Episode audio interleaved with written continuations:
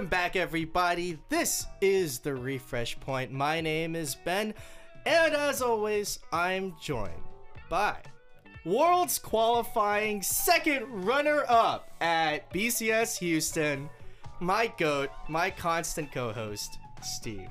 How's it going? You know, um, pretty great. uh, it's gonna be hard to s it's gonna be hard to spoil my week. I'll, I'll put it to you like that. Yes, we're back. Steve Steve is the second runner-up, third place, you know, in layman's terms player of BCS Houston. He's got a world's qualification. He's going to Japan. And uh I shit the bed. We're not to talk about we're not to talk about my run that much because it's just I went on stream round 1. You can go watch that. And realistically, that's just how it felt for the rest of the day. And, you know, we're here to talk about a winner. Today I'll be interviewing Steve for some insight on how he felt about his run and uh, the sum total of his plays so far. We'll catch up a little bit on the news that we missed. It's been a while. We Yeah. haven't, you know, we haven't sat in this couch in a hot second. And uh, finally, we'll take a moment of silence from my wallet because we'll take a look at my some of the Guilty Gear spoilers. And May's not even out yet.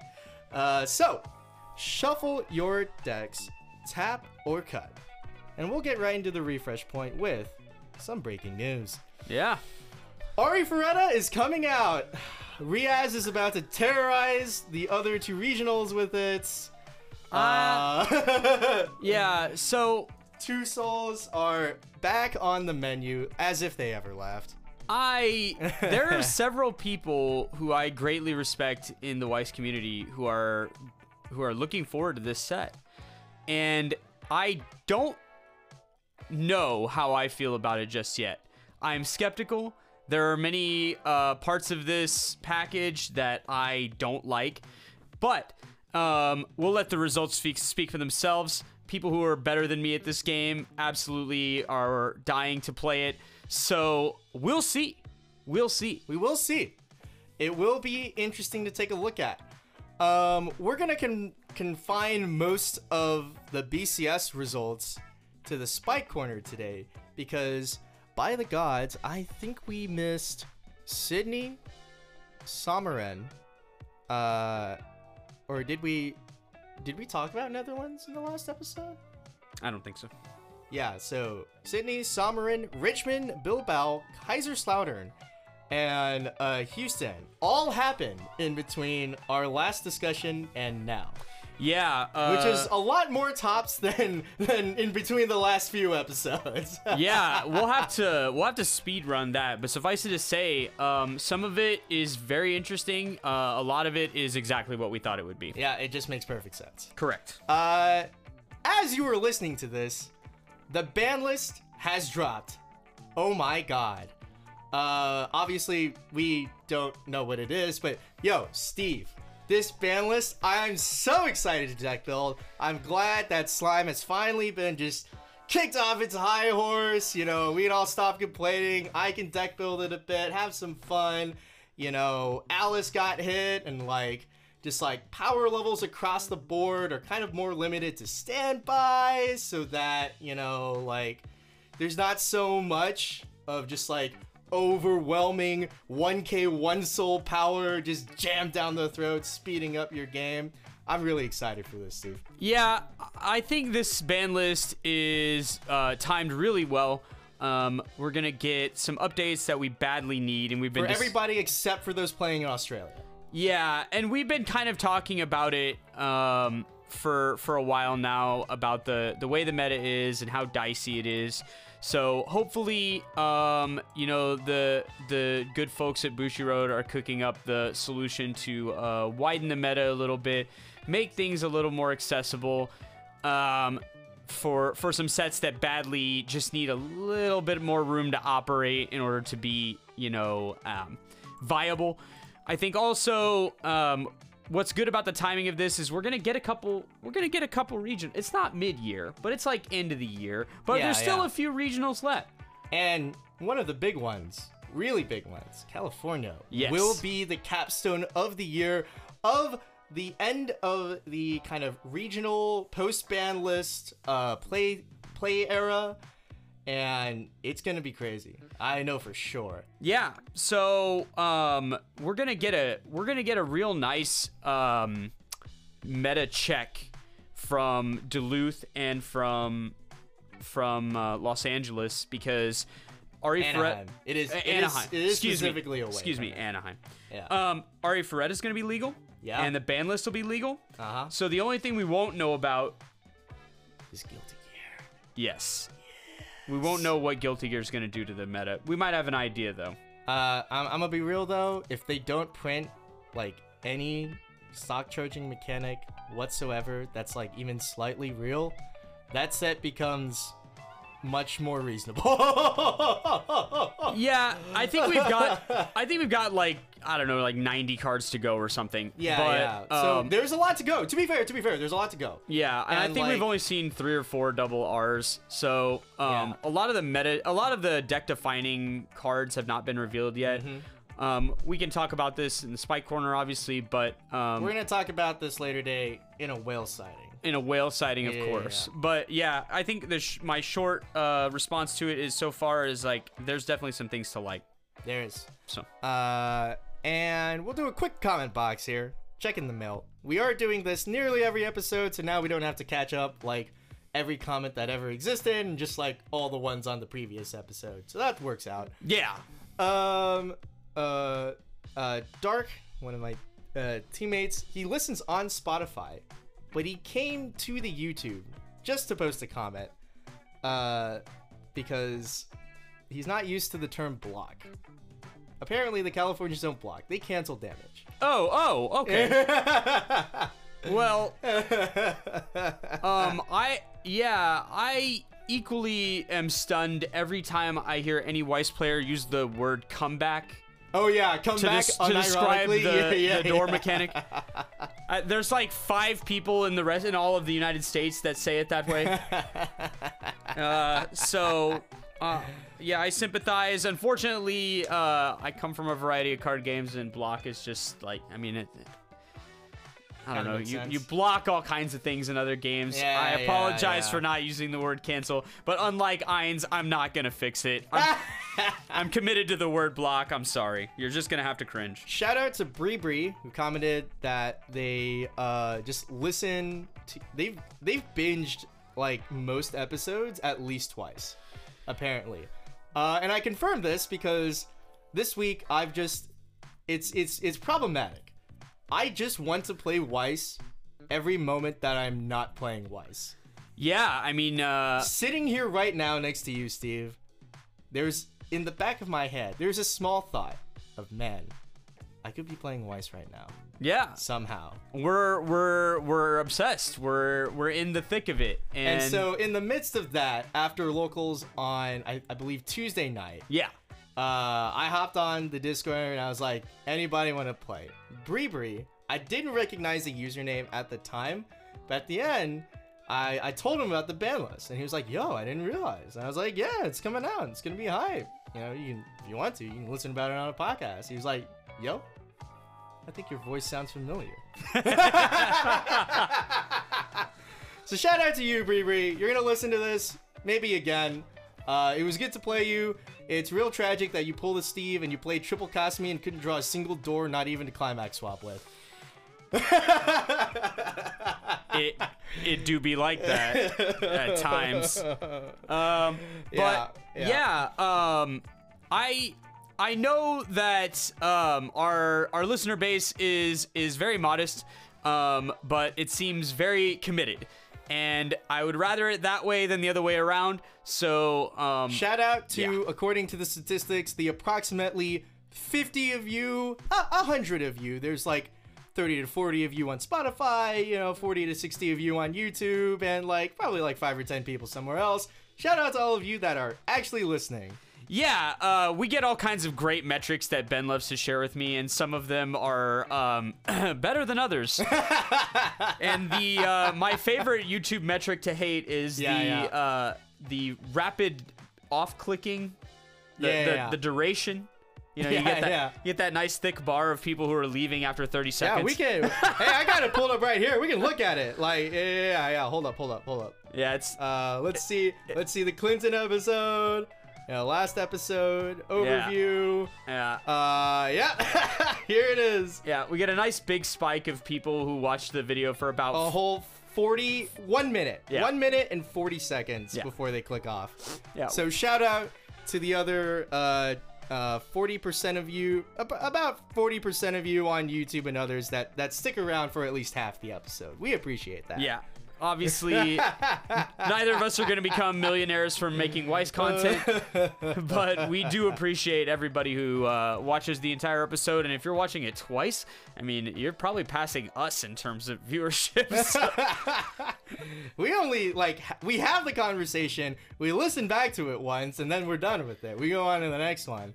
Uh, sometimes I re-listen to the stuff on YouTube every Yeah, once in a while. sometimes- Yeah, okay, nice, nice. Like I, I re-listened to the Clinton episode because I wanted to remember some of the infinite wisdom that he had shared with us. but it does course. look like my ban list predictions are going to be much more accurate than his were. So who knows? Yeah. Special shout out to Chainfire. We met you at Houston. You were judging the event. It was very cool to talk to you. Your standard list that you showed me there, I have that's nightmarish. Hate that. Uh, I don't think I've played one game of standard Weiss, and that deck convinced me that I never should. commenting on your actual uh, response, um, you did you did think that it would be interesting for Overlord to get hit with the JP ban, um, which would be interesting. Yeah, yeah. it's uh, it's the Um, same cards, but I don't know. I, I'm kind of of the opinion now that we should probably never mirror the JP ban list, um, unless it makes a lot of sense. Like IMA. Because yeah, because like That's pretty the much the it. metas are highly divergent at this point. I mean, Japan has got way more cards than we do. So, uh, and a lot of the cards are just dramatically different. Um, you know, we have a lot of English exclusives they don't have. They got Um, this old puzzle and dragon thing. That's like they have yeah, you know, and Uma and like a good. lot, like a lot of different stuff that, uh, Yeah. and, and like three times the Bang Dream and twice the Love Live. So It's like crazy, dude. Yeah, so it, it's a completely different meta. I don't think it's appropriate to just copy and paste the the responses. And um, luckily, I think I think Bushiroad's done a, a very good job of of uh, not doing that. Um, so Yeah.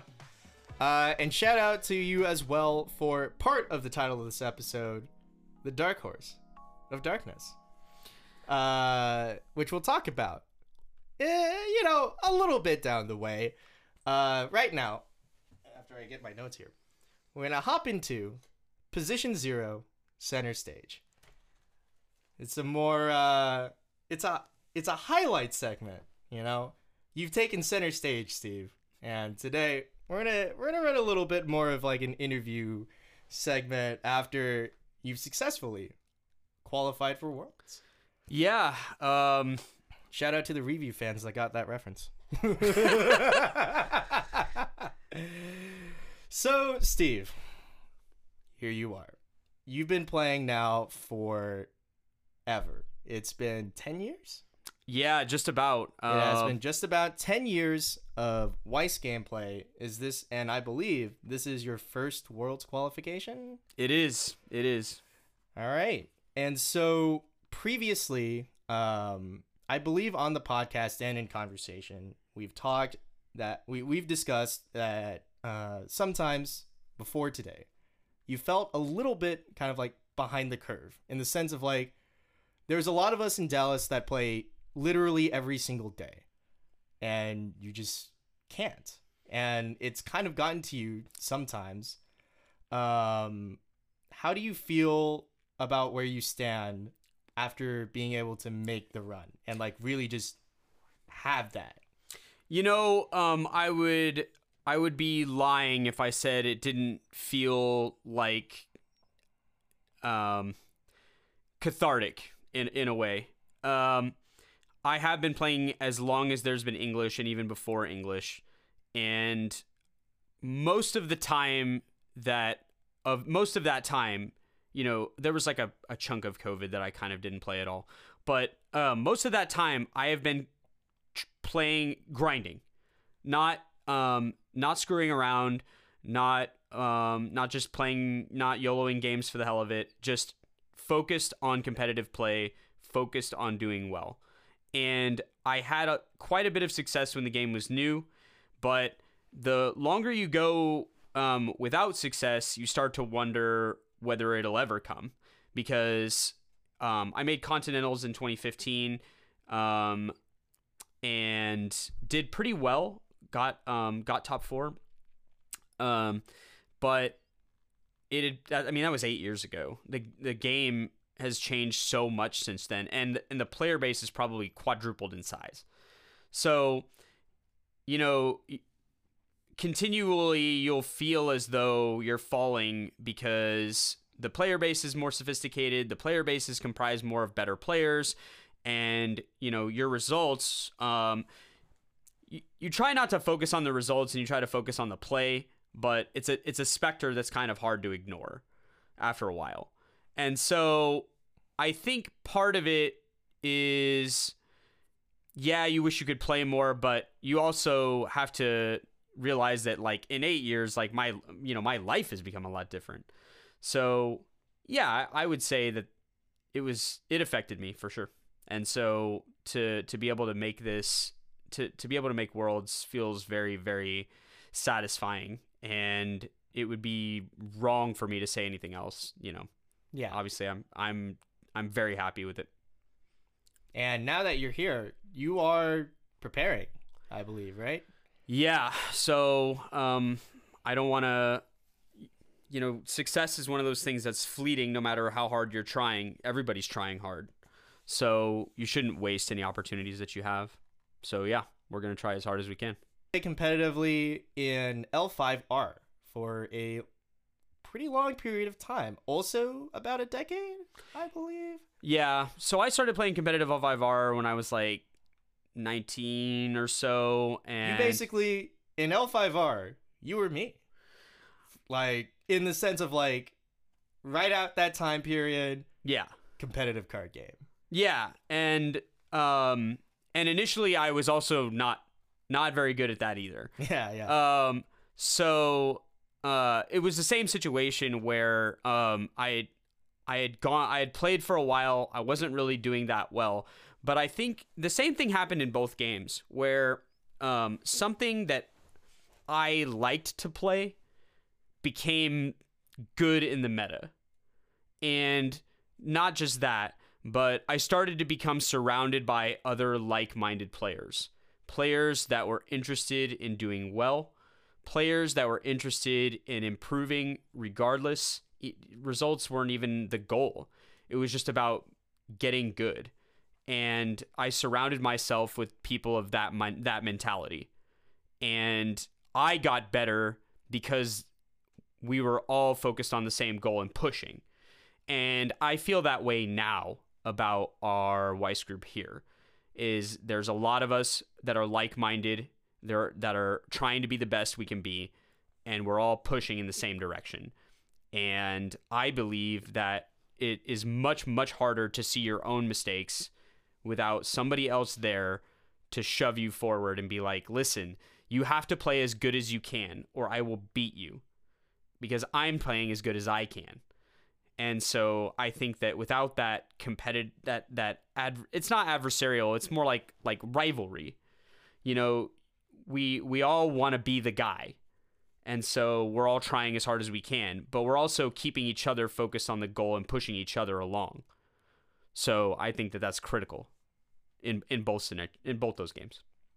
Uh, when you played L5R, uh, I think you you played it more, right? Like just in general, like just more yeah. nights, more days. Yeah, for yeah. sure. Yeah. So between like that time period and now, where you've kind of, you know, you've picked up more life, more responsibility.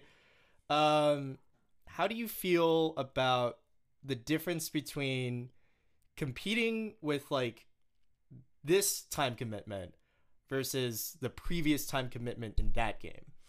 Yeah, I think that a big part of it, and I've gotten better at this as I've gotten older, is um, just aligning your expectations. And I think more than that, now I I don't. We had more time to, to do stuff before, and so there was more time to like kind of screw around. Not like not like screwing around, but like you could take things at a tempo where you were like, you know, we're gonna play it for ten straight hours, so I've got plenty of time to like take it slow or like you know take games off or you know whatever. I think more than anything, my the time I spend in the game now is more concentrated. I um I give maximum effort to every game, and I don't um I try not to let myself like relax out of games or like um like lose focus during games because I just don't get that many of them. But I think a big part of it is like is expectation alignment. Like if you've been practicing for 25 hours a week, you should have an expectation that's different than if you've been practicing for 5 hours a week. And that's just reality is that the more you play, the more situations you're going to come into, the more you're going to know how your deck plays in those situations. And so um, I think that that's that's a big part of it is that I've gotten better at realizing that um, I need to keep my expectations appropriate, and that helps you keep your your mental state stable during the tournament, which is important. And so, playing through the day, we're talking about your mental state during the tournament. Uh, you were running pretty hot. Uh, you ran through Swiss undefeated. How was the feeling throughout the day while you were uh, playing through the Swiss rounds? So it starts to ratchet, you know, as you get further along, right? The the further it goes, the more you're like, holy shit, I am just going off today. And so, um, you know, you you know if you've been to a Bushiroad event, you know um, your losses need to be late. Any tournament, any Swiss tournament, your losses need to be late. Your losses need to be against the right people if you're gonna lose. Um, but the further you go, you get to a there's a there's an apex point that's like 4 and 0, 5 and 0, 6 and 0, right around that area. Where it's like all I need to do is win one more game and I can sort of relax. And so you have two peaks during the tournament. There's the peak when you know you're going to hit top 8 and you know like, like the tension ratchets down dramatically at that point. And then there's another peak when you realize that like you're going to make top 4 or whatever. Mm-hmm. Um, and so I played round eight very casually, obviously because I I was already seven and zero, oh and there was no way to miss. Um, but I really felt the tension in round six. Um, I was playing against Riaz. We had never played competitively before at a tournament. Um, we were playing on stream, which is usually uh, more tense than normal. Um, and he's a two-time world champion. And even though we've been friends for a very long time, um, it's hard not to feel the tension of it because you know that win is like huge. Like it's gonna, it's basically gives you two rounds to operate to win one game, if you even need to win one game at that point. If you're six and zero, oh, you're you're already in the in the inside track to making top eight. So that was probably the tensest I felt prior to top four. Um, and then top four, obviously, I felt extremely tense because that's the win and in, you know. Um, and I kind of, in retrospect, I let the tension kind of get to me at that point, and I made some plays in that in the top four match that I wouldn't, I don't think I would normally make in a more casual match. Um, but I was able to um, kind of settle it um, in the third place match, which was just fortunate. Yeah. You said the win felt cathartic. Um, and I guess now, you know, in this kind of like in this kind of world where you are now qualified. Uh, has it settled in? And how are you feeling just right now as we stand? I feel really good. Um, at the time, it was yeah, like uh, I was I was pretty I was pretty emotional after after the win, and I um I don't regret that. Like that it it's been a very long road and I wasn't sure that it would ever I would ever get there. It, the skill of the player base has gone up so much. It's one of those things where it's like you know, I don't know if I have it it whatever it is. And yeah, you know, qualifying once is is a you know that's a it's a nice thing. You know, some of the some of the you know the actual great players of the game have been qualifying you know every single year you know or whatever, and so I still have a ton of room to operate, but yeah, feel in this moment right now I feel like I'm I'm anxious to get underway, like we kind of relaxed this week because of the ban list, and you know we need to know what the meta is going to look like coming out of that. But I- I'm ready. Like I'm ready to go, and I feel um, amped. Honestly, um, there's a number of us going, and we're all feeling it. Like we're just amped, and a bunch of us. This is our first worlds, and so yeah, there's nothing to feel but excitement at this point. Like it's not just you know, it's not just Japan, which is awesome. I've been to Japan, but you know, I, it's been a decade, right? I'm I'm super hyped to go back, but it's also it's worlds, you know, it's a chance to be considered the greatest. Yeah, you know, we're not going to become rich, we're not going to this isn't going to become like a career move or whatever, but like to be considered the greatest of all players for that year. I mean, yeah, how what else what else could you feel but just absolutely thrilled to to be in that position. Mm-hmm. And yeah. And so here you are.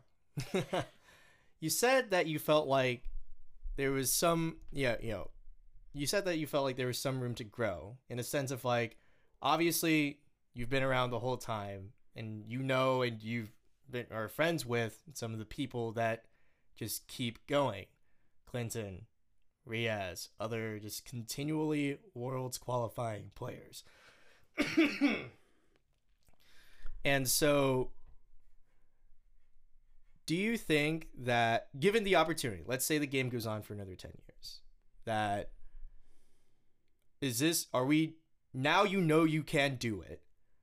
Are we shooting for this every year? And if the game ends without another one, are you satisfied? I think that it's important to your mentality to know that you can. Like, obviously, winning always begets more winning. You know, the confidence that you gain from winning can carry you can carry you in times when like you're not winning because there will always be times where you're not winning. But to say now whether I'm going to try every year for the next decade, it's impossible to say. I thought there were some some people I thought would play forever and they've left, and some people that I thought would have already left are continue are still here and grinding. So as long as I feel like I'm enjoying the game, then I think I can keep going. I think it's easy to do if you if you're happy playing the game, if you're happy and satisfied with the people that are playing the game with you. You know, you have a strong community, they're all focused. It's easier to stay focused. But competitive card games have been a part of my life since I was like 14 or 15. And I I just can't say I will it's hard for me to say I'll, if I'll ever be divorced from them completely. Even if Weiss Schwarz died, I would find another card game to play. Um, because that's just something I really enjoy. And um, it's one of those things where almost all of my significant relationships in my life have come from card games in some form or fashion. Um, I met my wife from card games. Uh, most of my good friends are from card games, and they're some of my longest lasting relationships. And so I owe a lot of my life to card games, and um, Weiss is just one of them, but it's it's by far been one of the most important ones to my adult life. Um, you know, my my especially my post married life. Um, L5R kind of died, and a lot of I lost contact with a, a lot of the people we that I used to play with, and I kind of regret that. Um, but sometimes that's just how it happens. With you know, if you have friends in a hobby and then you leave the hobby, or the hobby leaves you, then that's it. You know. But I, I would like to think that a lot of the people that I've become friends with in the Weiss community that will continue to be close for for a long time because um you know we've we've gone to battle together we've shared car rides together we've shared hotels together you know we all live close to each other um you know that's just that's that's kind of what what it's done is like it it you know it brings you closer to to your to your team you know? So i'm going to keep going. And i think that this win is a is nice but you know would i love to make another one? Sure. Should i expect to make another one? That's a complicated question. I expect to play well and i try to just play well and let the results handle themselves if there's anything that I've worked on uh, as I've gotten older is just I try to just let the results handle themselves. And the only thing that I can really handle is making the right plays at the right time. And I think as long as you do that consistently, the results will handle themselves. And so it goes. Curtains close on position zero, center stage, and back to our regularly scheduled programming. Thank you for the interview. Absolutely. I've, It's easy. You're my co-host. but in the future, um, if we do have guests on, or uh, we have kind of uh, special guests come on, or other kind of scenarios, uh, then we'll probably break out this specific kind of like more one-on-one focus uh, in future. Clinton, if you ever want to come back and have a proper interview, because last time you were kind of more of just like the third member of the podcast for a day, which we did agree on. Yeah. Uh, to be fair. and we had a great time. And we had a great time. If you want to do that, uh, you know where to find us. uh, but closing the curtains on that play, we're gonna hop into where we always go, the spike corner. We love the spike corner this we time of year. absolutely love the spike corner, and uh, honestly, just for fun, let's go backwards. We just went to Houston. Yeah. You got there. Yeah. Jolly days. Uh, the top eight was absolutely buck wild in comparison to like, you know, kind of some previous expectations. I would, I would say. We would had say. a uh, we had a it was absolutely lousy with DFW members. Oh yeah, five Dallas players in the top. That's what you like to see. Yeah, we love to see it. Half half the top four and two thirds of the top eight. That's that's how you defend the home turf. Except Um, we lost to a New Jersey player. yeah, you hate to see it, but He did. The funniest part is he didn't go to White Plains. that's So- wild. So the Texans took all the invites and the sponsored invite from White Plains. And then one This of the New Jersey yeah. players comes on down, Snakes snaps the grabs the snaps grabs the sponsor. That's right.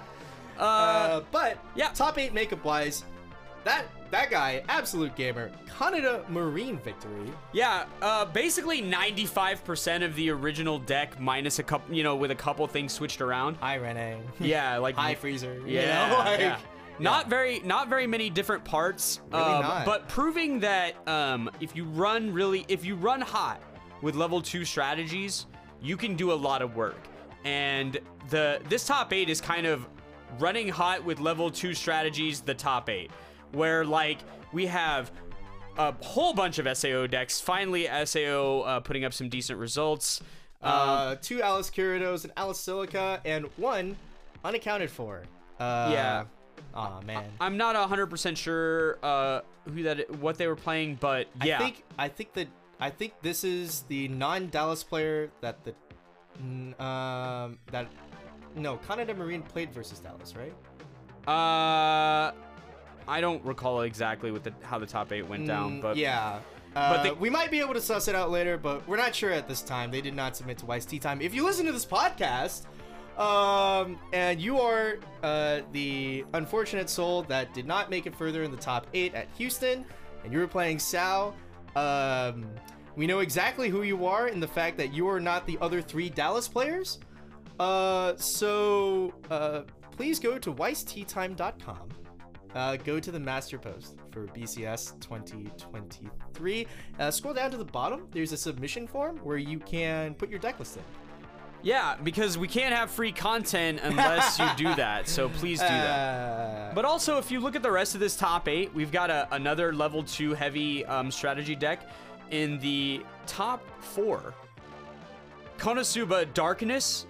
the Dark deck. Horse Darkness. Yeah, the Win Choice deck, which, uh, if you've never faced this deck before, um, it relies on a fusion type mechanic, uh, which is kind of similar to the uh, Gurren Lagann uh, fusion mechanic. Dude, where, if they don't know Darkness, they're not gonna go no Gurren Well, I'm just. it relies on markering several characters together into a stack to form uh, like a, A level, level three three, right? At level two. Okay. It's an early. It's basically a fancy way of early playing. Gives you this very good body that's like on cancel burn one, And on both turns. on both players' turns, correct. Mm-hmm. And then the rest of it is the Konosuba special. We've got Fumio, the nastiest Fumio that's ever been printed outside of the original, Seizure Fumio. and we have Seizure of Property. So, um, which is pretty good in the meta today right now, honestly. On, there's on a God, few, on God. There's a few decks that absolutely hate this card. There's a few decks that like don't Alice care, that yeah. like that'll absolutely ignore this card. So hard to say. Still very obnoxious. Probably the best stock swap ever printed. Um, but yes.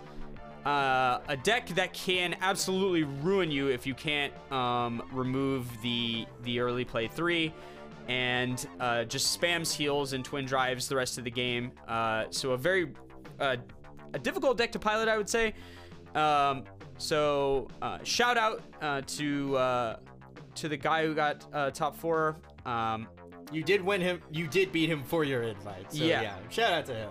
um, played the deck very well. Our game was was very strange, but uh, yeah. Suffice it to say, I think that uh, he did a great job piloting it. So yeah. Rest- Uh, if you don't know Seizure, by the by, yeah, uh, how about you just get fucked if you need stock for your finisher? A 2-3 counter event. Uh, put all of your opponent's stock into the opponent's waiting room, and at the end of the turn, your opponent puts the same number of cards from the top of his deck back into the stock. yeah. So if if it, if your finisher requires any sort of uh, re, uh, yeah stock resources, it's doomed. Um, and it also um, can refresh the stock in a very awkward timing where um, if you try to like go back with climaxes and you leave one in the deck then like you have to refill it blind basically. Um, so seizure of property is uh, seizure of private property is one of the og um, awful mechanics to deal with. So uh, yeah not not ideal also he was playing an event called lurk skill that i'd never seen before um, really fantastic uh, Actually, quite good. yeah, really fantastic event to guard your uh, 3-2 with. Um, makes it hexproof and a bunch of power.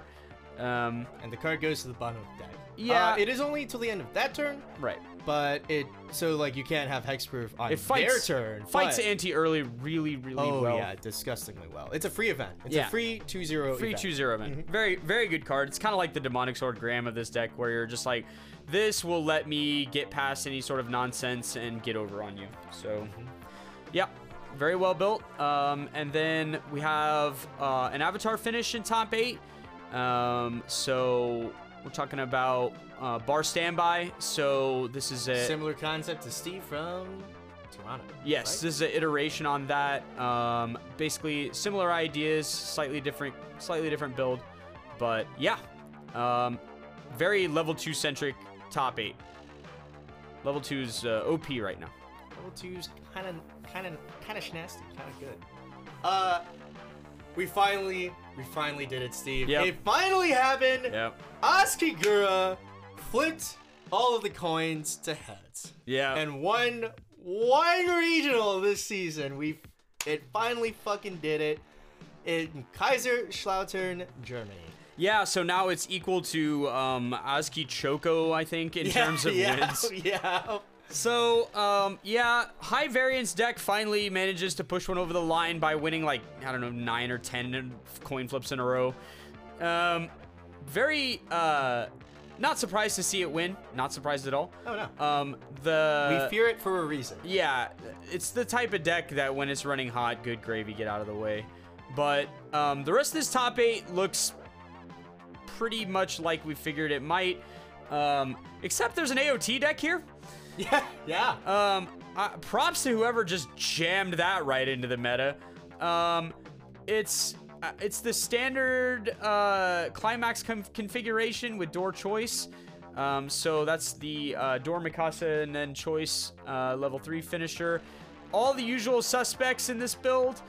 Um, very much uh, heavily dependent on cashing out at the level two to get the early play Eren and the Armin on board and oppress your opponent um, until you can reach a point where you might be able to win with your uh, choice finisher. So, um, lot, lots of lots of uh, lots of builds very similar to this sort of one uh, from last year, but uh, kind of notable. Four of the one-one gear, which is probably not the the typical configuration for that card. Uh, I think previous builds had you'd seen some of the the 1-0 gear also. See, I think it's just like you know, it's it's it's an adaptation that makes sense. It's running four of this one one gear, four of this JC, JC? Yeah. yeah, JC. Uh, this one also has some deck speed, incidental. Why not? Um, and four of the. Oh, that's a pitch to salvage X. Yeah, yeah, yeah. and it also scries. Yeah. So you know, there's that. There's a lot of you know, there's a lot of hand fixing, and there's a lot of bounce back. Yeah. So that we can just loop Mikasa. Yeah, it also lets you spam the early play healer for a lot of value. It also lets you, um, I didn't know they had a two slayer. yeah, it's a pretty garden variety two slayer. Uh where Um, did it come from? it's from set three. No, no, Um, no, like it, it's a promo. I don't remember. Oh, it's one of those. Uh, it's one of the box promos. Oh, okay, okay, okay. Um, but yeah, um, you, there's a lot of stuff to rejam here uh, with your JC, which is kind of nice. Um, obviously, rejamming your combo and rejamming your um, healer is probably the prime two ways you use it. But um, yeah, suffice it to say, uh, very, very good um, finish for the deck. Very w- uh, well played. And if you thought that man, only one slime in Houston, that's crazy. Did it fall off at all? No, it got four in the Germany top eight the same day. Yeah, and uh, This was an 87 player event. Like, you know, sometimes some of the players here like to joke that the EU events can be like light on play. This was a full like 87 player good sized event. yeah, Like, Yeah, I mean this isn't memeing. It's just Yeah. like, um, and and we get a we get a little spiciness here. We get standby Murin, oh, um, I missed that one. where uh, we're running the level one standby combo into the Murin. So, um, a, a different sort of approach that gives you like a more varied um, top end, but uh, overall, a lot of the same, a lot of the usual suspects here. We're just like instead of getting you know value from Shizu, we're getting value from twin driving. Um, yeah, just and building six just million dollars. yeah, just building like- Cash. just building a ton of cash, just an absolute ton of cash. Yeah. So- and we can stand by the 2 1 Shuna for fun. Yeah, and, and- or whatever else we get, right? Yeah, yeah. So, um, yeah, I think it's a fine, it's a fine way to play that. Um, it it definitely, I think, um, loses some of the damage advantage that it has in its eight pants setups, but you do get, I mean, um, you do just. You do get a you do get a metric ton of money. so Yeah, there yeah. is that. Yeah, yeah. Um, and then the rest of it, pretty, It's- yeah, pretty much all it's the sus all the suspects that you'd think you'd Uh, see. yeah, we're not running the red Ricky. Instead, we're just running the yellow Ricky and also three. Uh, this is a yeah. Se- uh, uh, three fives or three K center runner. That uh, when you cancel damage, it goes into stock. So if you thought that there wasn't enough money, hear me out, Sometimes, Steve. yeah. More money. Sometimes we can get a little more. Also, 3,500 beater, Three K beater. 3K beater, excuse me. Um, yeah, very Not bad. no reasonable. Yeah. Yep. Uh, I guess it is slightly surprising that we're not digging because there's no events. You know, you could theoretically run the red, uh, red Ricky, but it's probably color configuration with our red one combo. Uh, yeah, we're a bit decision. we're a bit short on yellow cards in this build. So I see three Rimuru Tempest. So yeah, that that makes sense. yeah. Uh, but yeah, um, Overlord got another top eight. Yeah, I mean, it made it in. We did it, lads. And The- Chloe Marine, the uh, the Hololive build that's like, I would say it's probably like the most standard, one of the most standard feeling decks in format right now. Besides the fact that you have like the resonate kind of interactions, you're just kind of like, here's my one combo. Here's my level two that beats up your board, and then here's my level threes. Yep. Yeah, very much a uh, garden variety build um, that is playing the fairest Weiss imaginable. Um, But it turns out, you know, if you forgot, six packets can still kill you. yes, yes, six packets can still just kill you, and Yeah. so um, Don't ever forget. yeah, it's hard to make eight door not good. So um, yeah, uh, yeah. very reasonable. Uh huh. Straightforward. Going back a little bit, Bilbao uh, in Spain, a 50 person event. Hello, Slime. Slime wins. Bar Standby gets third. Uh, I, I don't know why I'm going this order. Stoxel Escanor uh, in second. Uh, there's an there's actually two Atla decks, both Bar Standby. Uh, a Yukina Kasumi Bang Dream, a Choice Bands Dao, and a second uh, Shizu Muron list. And Yeah. Finally, uh, the fourth place was Sal. Yeah, so um, That was all over the place. I apologize. yeah, you went in every direction but straight. Ah, yeah. Um, so Yukina Kasumi is pretty reasonable. This um this is eight door. Um in the specter of this much level two play, uh playing the Yukina it feels very ambitious. Um especially given that he was only running one of the card that brings it back to the board and gives it like Oh, really? a metric ton of Wow. power. Yeah. Interesting. So maybe the goal is hitting level one first and then just, you know, Getting the gas. getting it. Yep. Right? Mhm. Um, also, only running one buns for luck. This guy must just have um, the best possible, um, like, his, his luck must just be god tier. I don't know how else to explain it. But, um, yeah, uh, this build is um, pretty Bang Dream builds are always all over the place. Like, you, there's a million good cards, and we would never like. You could be fine choosing a lot of them. So, um, I- yeah, this list seems very reasonable. It's got all the level two suspects and three suspects that you think there'd be. Um, the level zero game's got uh, a lot of different directions it's going in with a lot of one-offs, but um, overall, I think the game plan is solid. Again, eight door can never go too wrong.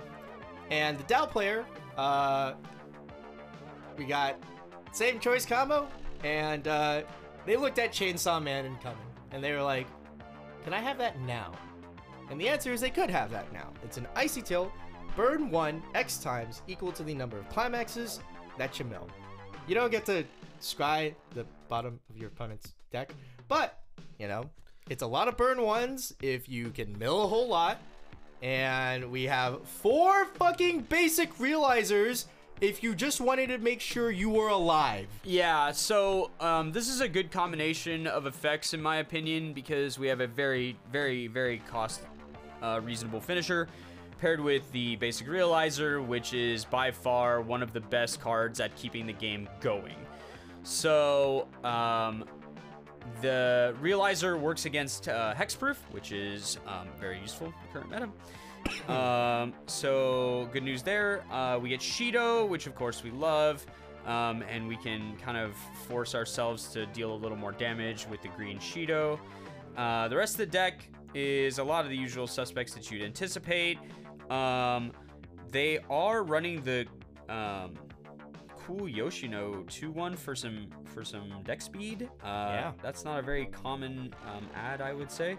But um, given the nature of how this is playing, it's not totally anticipated, unanticipated. Um, the blue origami zero that um, ditches two to search two, I feel like that's going to be in every Dal deck forever because there's just no better way to set up your level one combo so than that, It's and so it just yields unbelievable amounts of cards. Yeah, it feels.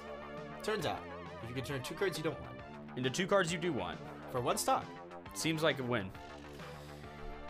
And we're gonna speedrun the rest of this a little bit, coming up a little bit on time. And while we've let our last two episodes be absolute bangers, we can, you know, we we like to keep it concise, at least a little bit. We're not trying to you know, we're not trying to let you drag on for three hours and just like sit here and listen to us drone on. This card does this effect, and Yeah. this card does this effect, and this card does this effect. Yeah, we're it's okay. The cards will be on the screen Uh, they'll be on the screen, and also in your heart, you can read them. or Google them, or whatever. Just go to Weiss Tea Time. That's what we're looking at. Speedrunning the rest of the events a little bit. Uh, Chloe Marine Laplace uh, wins Richmond with uh, top eight makeup of also Aski Polka, uh, eight standby Atla, Alice Kirito, uh, Overlord, one slime, a second Alice with, uh, no, second Alice Kirito, and another AOT. Yeah. You so know? your this- choice, man. It's it's right there on the edge of the meta, it's right there. and it's definitely workable. it is workable. Uh, in the Netherlands, shout out to Jessica Snyder, the Yuki Sinon player that everyone knows and we'll always remember because in the year of our Lord 2023, one player from Dallas went to the Netherlands and left with an Ori Ferretta mat. Yeah. this deck list is absolutely wild if you haven't been facing She it. She went there, the and uh, she took the she took the shoot waffles and took the top eight mat and went home. Yeah. I'll be honest, yeah, this deck looks like a fever dream if you're not used to facing it, but uh, we've been hard fighting this deck for the last few months, so We yeah, understand. We, know exactly what's going on here. we know that we can die to four fours. Burn fours can kill you. They can kill you. Uh, and a lot of and exactly four people or five people I think in the Netherlands learned that burn fours can kill you. Yes. Uh, and finally, Sydney, Australia. Uh, sorry. Yeah. Finally, Sydney, Australia. So. Yeah. Much more so. SAO has always done well in the in Australia and Also, counterpoint. We don't know off the top of our heads the set restrictions for some of these locations. So Yeah, that- that, influences it a little bit. We're kind, we're kind of speeding through. We uh, there's too much. We're you know we got a ban list to talk about next week. I There's- see I There's mean- a lot to go through. Yeah, I mean, um, SAO, yeah, has just has traditionally done well in, in that region, and so uh, I'm not surprised to see it there. the uh, Gruzaya player. Gruz- gaming. Gruzaya is one of those decks that, like, if nobody's running hot, that deck will beat you every time because it's got the it's got a very high floor, but the ceiling just feels like it is very low. Where You know, at least one person was running hot. Yeah. Because it did drop out in quarters. And so, like, burning one or stock swapping as your finisher um, is not very sexy in a in a 2023 Weiss, but uh, compressing into oblivion does in fact uh, yield success if you can manage to do it. So, um, yeah, that Kanata Suisei is, is funny. that's a uh, that's a that's a deck and a half, man. That's like seeing that level two strategies are good and being like, let's have two of them. Why not both? Let's run every level 2 strategy this set has and see what happens. I mean, realistically, it's just like it doesn't even play that many of like the early play Suisei. It's just instead of Marine Suisei because Suisei can flicker, sure. right? yeah, I, man, I'm here to tell you though, I'm happy about seeing this build because it justif- it, it justifies a belief that I've had where that Ina is just categorically better than Miko at every point in the game. And I am glad to see uh, somebody finally do that. The 1 0 Ina it- for clarification. Yes, the 1-0 Ina uh, in the context of a Kanata build. Because a Kanata build is usually inting level 1. They'll put down this clock on core guy that's like a guy that's going to occupy the board until I'm It's level 2. red so that I can level it instead of Marine. Yeah. Right. Um, but obviously this deck has blue cards to level. But um, but yeah, uh, I, this Ina just feels better probably at every point in the game. So yeah, I think that's the right adaptation. and that is it for the Spike Corner today. Steve, do you hear that? Oh yeah, it's very familiar sounding. I, Yeah, yeah. Like I've heard it before. We've many- heard it, you know, a, a few times in the last month. Yeah. Uh, alongside that, it's the sound of my wallet crying because it's the whale sighting, and Guilty Gear Strive reveals already started. Um, so the funny thing is, one of our locals asked us to ask Bushiroad if we could do card reveals because just for fun, Yeah. and I was like, I mean, I don't think they would let us, but we can ask. And like, right when I'm about to send out the tweet for fun to ask Bushiroad, the first round gets revealed, and it's like all the biggest Weiss creators. I'm like, okay, but like we're not. I'm not. I'm not. I'm not Avis. like, uh, we're not Tressus Collectibles over here or anything. Like, yeah. Um, while I while I definitely Uh. appreciate um, the passion of our fan base, I'm also aware that it is not the biggest. However, um, we still deserve reveals. So yeah. If you Bushi, have- consider us for the next round. Come on. Yeah, yeah, yeah. For the third round, should it exist, smile. Because the second round is ongoing as we speak in two hours from this time of recording. Uh, uh, and uh, you'll see some of it by the time this episode gets uploaded. But we did get the first round, which was very interesting. Um, and so we didn't get May cards yet. And so this whale signing will be a bit short. You're you're safe for at least another moment. Uh, I'm safe for just a tad, just a uh, just a little bit. But um, Yeah. dude, I want Testament to work. Uh, I desperately want Testament to work. It is so funny. so we've seen a few of the high rarity cards already get spoiled, um, and in their high rarity forms, and they're looking very nice, very clean. Um, See, that's the interesting thing is like all the SPs so far, they look like kind of like, uh, I guess the best way to describe it is like on their website, on the Guilty Gear website. There's like whenever you pull up a character, I feel like it looks kind of like this. Maybe I'm full trolling. Maybe they've changed it by now or something. yeah. Because there isn't any hot stamps that are currently visible in the spoiler.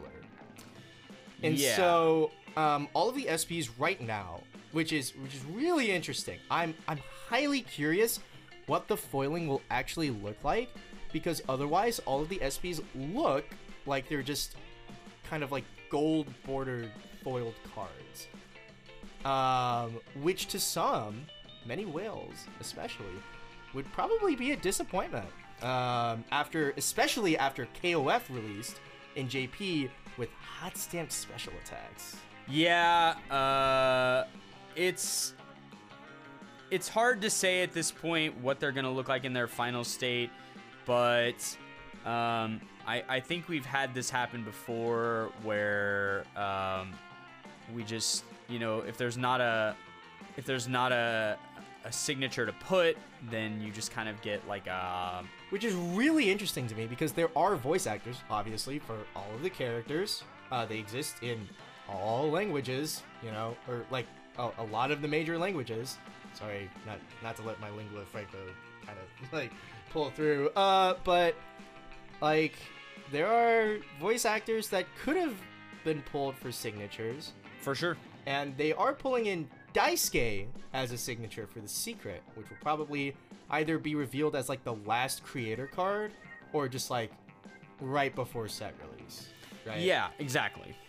Um, so if you go to the website and you look, then it says special rare cards with a unique hot stamp in gold. So maybe What's- we're missing the unique hot stamp and they just haven't revealed it yet. yeah, that which yeah, which would be interesting.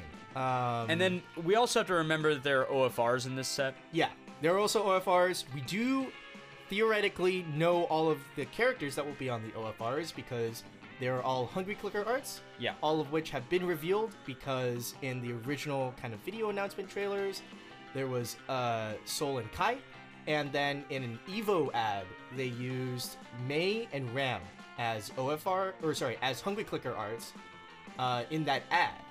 And in the reveals, that Ram art was used in an OFR for the Brainstormer. Right. So we, it's like, I, I put it at like a 70%, 80% that May is the final OFR that needs to be revealed. Um, because there's only four. Uh, there are 19 SPs, and Ramlethal does have an SP, which confirms that all of the OFR characters will probably also have SPs. And 19 fits with the base roster plus the first season of characters, which Right.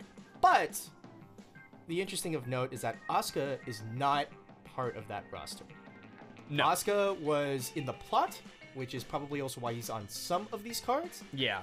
Um, because a lot of the art seems to be pulled from kind of like the movie that they put together. Yeah. Um, both the both the another story extra movie and the original movie, uh, which is what the Ino like finisher is based off of.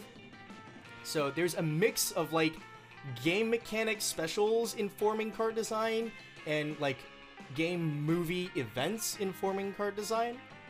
Uh, and so it might not be doomed for the Bridget Brigade yet, but that would imply that they pulled game footage from characters that were not released until basically last year or even this year. Um, all of the Asuka cards, I, let me double check here. I'm pretty sure all of the Asuka cards are like They're from the TD. they're just from the movie, Yeah. like the the art. Oh, okay, okay. yeah, um, I, I think that anything that was, you know, um, super duper recent, um, in terms of timeline, you're probably like, you're probably gonna have difficulty. Yeah, it, it's it's weird, right? Because they did make an Asuka Gearmaker trial deck card, Yeah, um, and this card is based on like his movie appearance, right. um, and he was like a very late character that was added to the game as well. Yeah, so it's impossible to say. impossible to really say, but there are signs pointing to like Yeah, SPs for base roster plus you know plus the first five. right. So um, I think that's fine.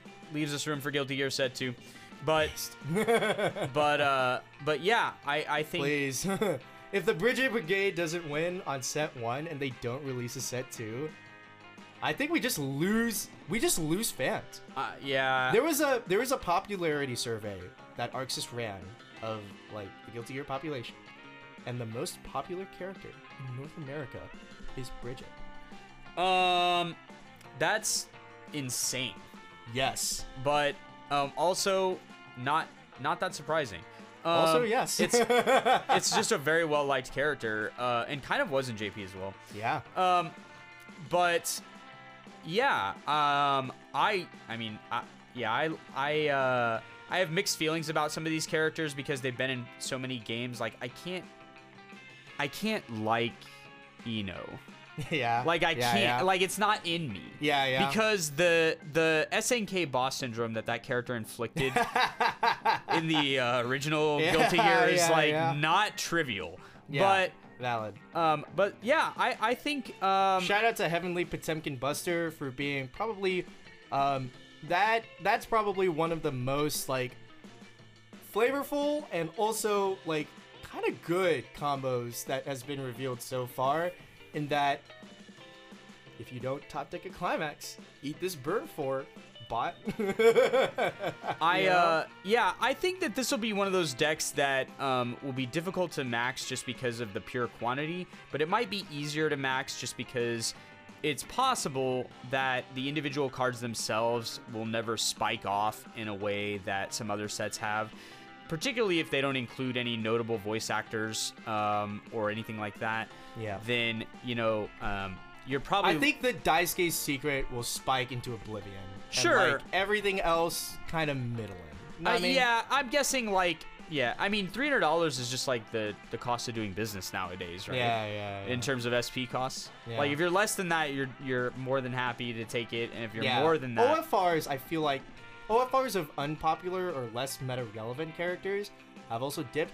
This Ram OFR is going to the moon. What I'll I'm say pretty is that yeah. after getting all the OFRs for um, Alicization, Mm-hmm. I was very happy that I got them early because they became kind of extinct really quickly. And I think that OFRs are where you can really run into trouble if you decide to hold off on your max rarity buy. Yeah, I Because- picked up. Yeah, because like I picked up uh, a lot of OFR Elmas early uh, from Kobayashi because they were like forty bucks. That was so sick. Yeah, like if I wanted to get OFR Mo- Mother's Rosario choices nowadays, even if even though they're not meta, it, it's it's frustrating to to even locate them. So Um, yeah, I think OFRs are where you can get in trouble. So um, not to not to unduly influence the market for the hundred or so people that are going to hear this, but yeah, buy your OFRs early. That's all I'm saying. I am unironically attempting to budget two thousand dollars before the release of Guilty Gear. That's not going to get you very far. I mean, I, I need okay four Maya for OFRs. You don't. You have no idea what you'll need. That's the worst four, part. Four Maya speeds. See this Ino that's a Ricky? Yeah, it's an SP. I don't care. I don't care. I don't care about other characters besides May. Oh, okay. Steve. Okay. Yeah, We're not actually going for max rarity. not yet. Oh, okay. Just making sure I was right. Baby steps. Baby steps, Steve. we start with the Dolphins, and then we branch out. Everybody has their first max rarity deck. It's just a matter of when. I have max rarity Dragon Maid Oh, do you? for Elma. Nice. we, we got that going. Yeah. In both languages? Because I maxed it in JP before the English announcement? Max rarity meta uh, hits a little different. I know. so I, I, I, I know. I'm kind of low key hoping that This max rarity My Hero deck is is gonna kill me. Um, like in in six months, I'll be like wrapping up Guilty Gear. I'll like look at TCG Player. The Rickies won't exist anymore. Most of the uh, the standby SP, there is one copy at 401 Games Canada, and I'm not gonna even attempt to buy it until next year. And if that disappears, then I will own one of the only copies that I can prove exists in this world because I cracked it in my case. Yeah, the life of a niche whale is a difficult Uh, one. Uh, nobody opened Relive. No. it's so cursed. no, yeah. But that's gonna be it today uh, for this episode of the Refresh Point. Next week, and we're coming back next week. We're actually coming hot. We're giving you no time to rest. You better listen to this now, and you better listen to the next one when it comes in a week, because we're gonna talk about the ban list. It's coming in hot. Yeah, that'll be the best spike corner in a while. Talk Oh, yeah. about we'll get the the fresh reacts of what we think the meta is going to look like, and I will give you my own personal thoughts on what I think uh, you should play going into this meta. I'm going to build an ambitious deck. We love ambitious deck building. I don't know what it is yet, but it will come. And so, that's our show for today. Tune in next time after your next deck out, and don't you forget to take the refresh point.